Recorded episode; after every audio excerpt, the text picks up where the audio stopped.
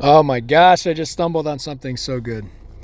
Um, I honestly don't know how I found it. I think it was suggested by somebody, um, and actually several people uh, that I know that are in my um, in my mastermind group.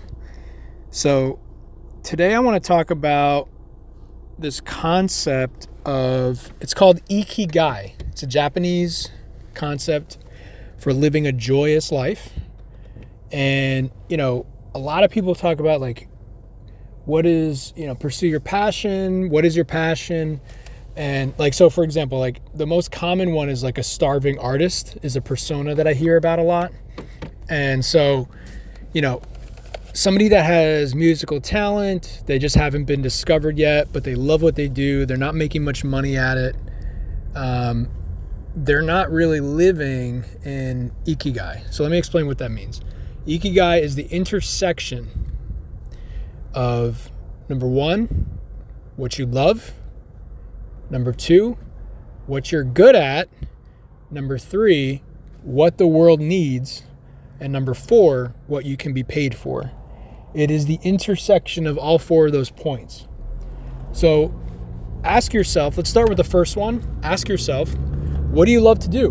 Like, what do you really enjoy doing that when you're doing it, you're in a flow state. So when you're doing it, your time just flows. Like the time just goes by.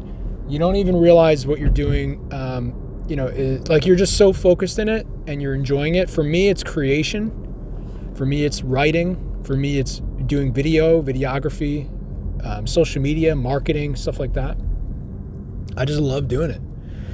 And so find out what yours is. Like, so um, you know, that could be something like what's your passion, right? What are you passionate about? What, where does your energy go when you do things? Like where, where does it feel natural to do things that you just naturally spend time on and you're not really thinking about it? You just do it without somebody having to push you to do it. That's a big one, by the way.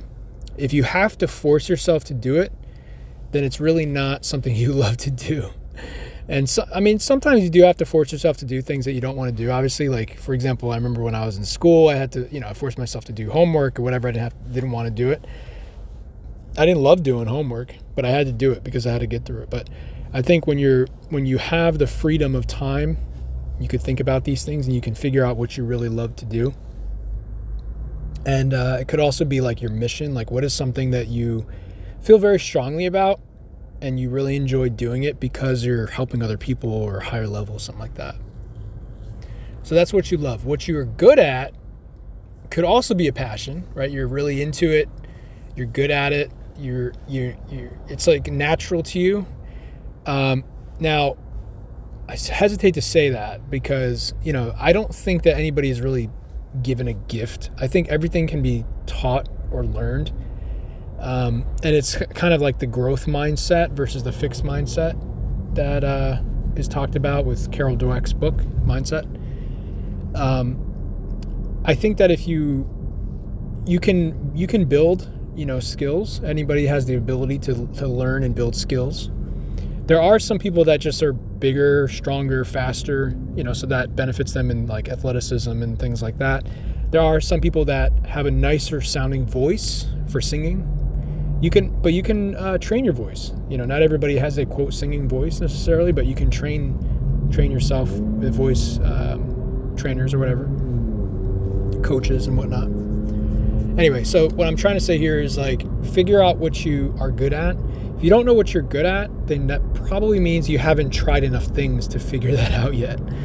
So try many things and once you something will eventually hit. You know, the more things you try. So it could be like, um, you know, it could be work that you like to do that um, that you enjoy. You know, that you like to do because of the fact that you know it kind of it kind of comes natural to you, right? Like you just sort of you do it and it flows, right? Um, so figure out what that is figure out something that you like you're not really struggling with that you're maybe you've been doing it for several years and you're super good at it. And uh, it could be a combination of your passion and, and your profession as well. So like think about what you've been doing the past say 10 years 20 years of your life. You're probably really good at it, right? I mean, whatever it is, probably have some some skills, some knowledge in whatever that is, and um, figure out what that is. If it's something brand new, you're gonna have to probably take some time to build the skills to grow that. But if you feel very strongly about it, then you can get good at it. It's just gonna take a little bit longer, you know, than than most. What the world needs, number three. So that's interesting to me because um, the world has a lot of problems. okay, so figure out what problems you want to solve to help people. You know, it could be business problems. It could be, um, you know, things like hunger. It could be things like poverty. It could be things like wealth. It could be things like happiness, health. For me, it's actually several things. I think the world needs several things. Number one, I think health um, is hard for people to manage. I think health is, and actually, all the core values of the rich life are based on, to me, what the world needs is number one, better health. How do you improve your health, right? How do you maintain your health? How do you have habits that build better health habits um, so that you're not, you know, um, feeling like shit all the time and you feel good and you feel positive and you feel optimistic? mental health, right, is one one example. Physical health, nutritional health, stuff like that. Another problem that I think the world needs is like having a really good mindset around money and managing money, growing it, getting it, managing it, multiplying it. So that's where wealth comes in for me is like, you know, how do you grow your wealth? How do you build financial freedom, financial independence?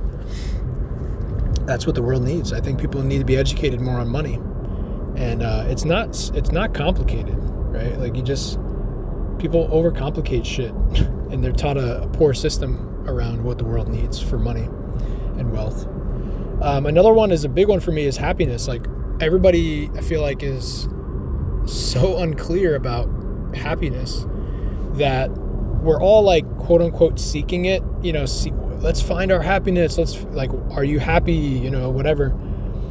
I have some hacks that I do for for happiness um, that I'm going to share on the podcast. But it comes down to, I mean, there are different different factors that make up happiness. I think it's internal and external. Like there are internal happiness factors and then there are external happiness factors.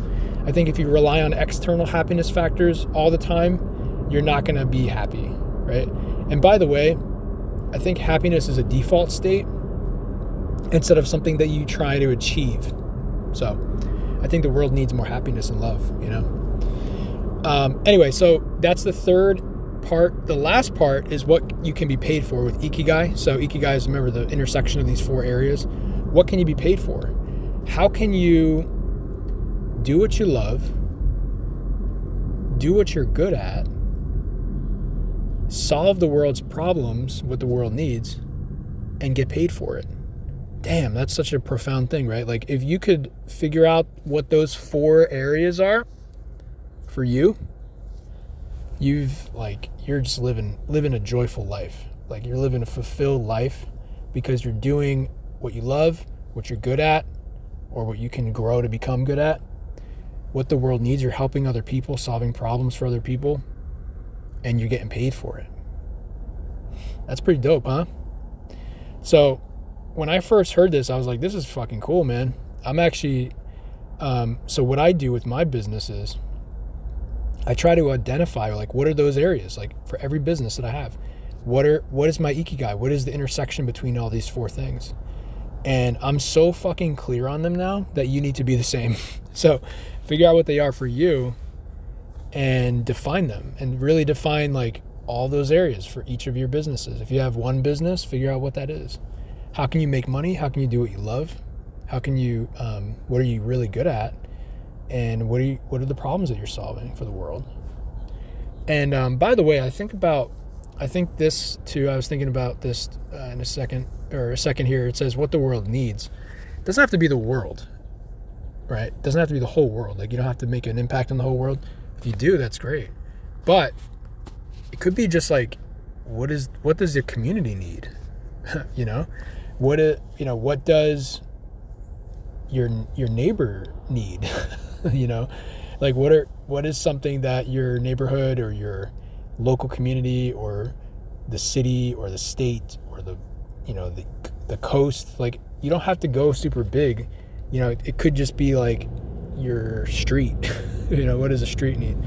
Now i always err on the side of uh, thinking bigger. So start with the world. If you if it, you feel like it's too big then drill down. Drill down into a smaller area um, but the point is to find that intersection of all four areas so do this exercise today to find your ikigai. Ask yourself, what do you love to do? Number one, what are you good at? Number two, number three, what can I be paid for? Number four, what does the world need? Take care.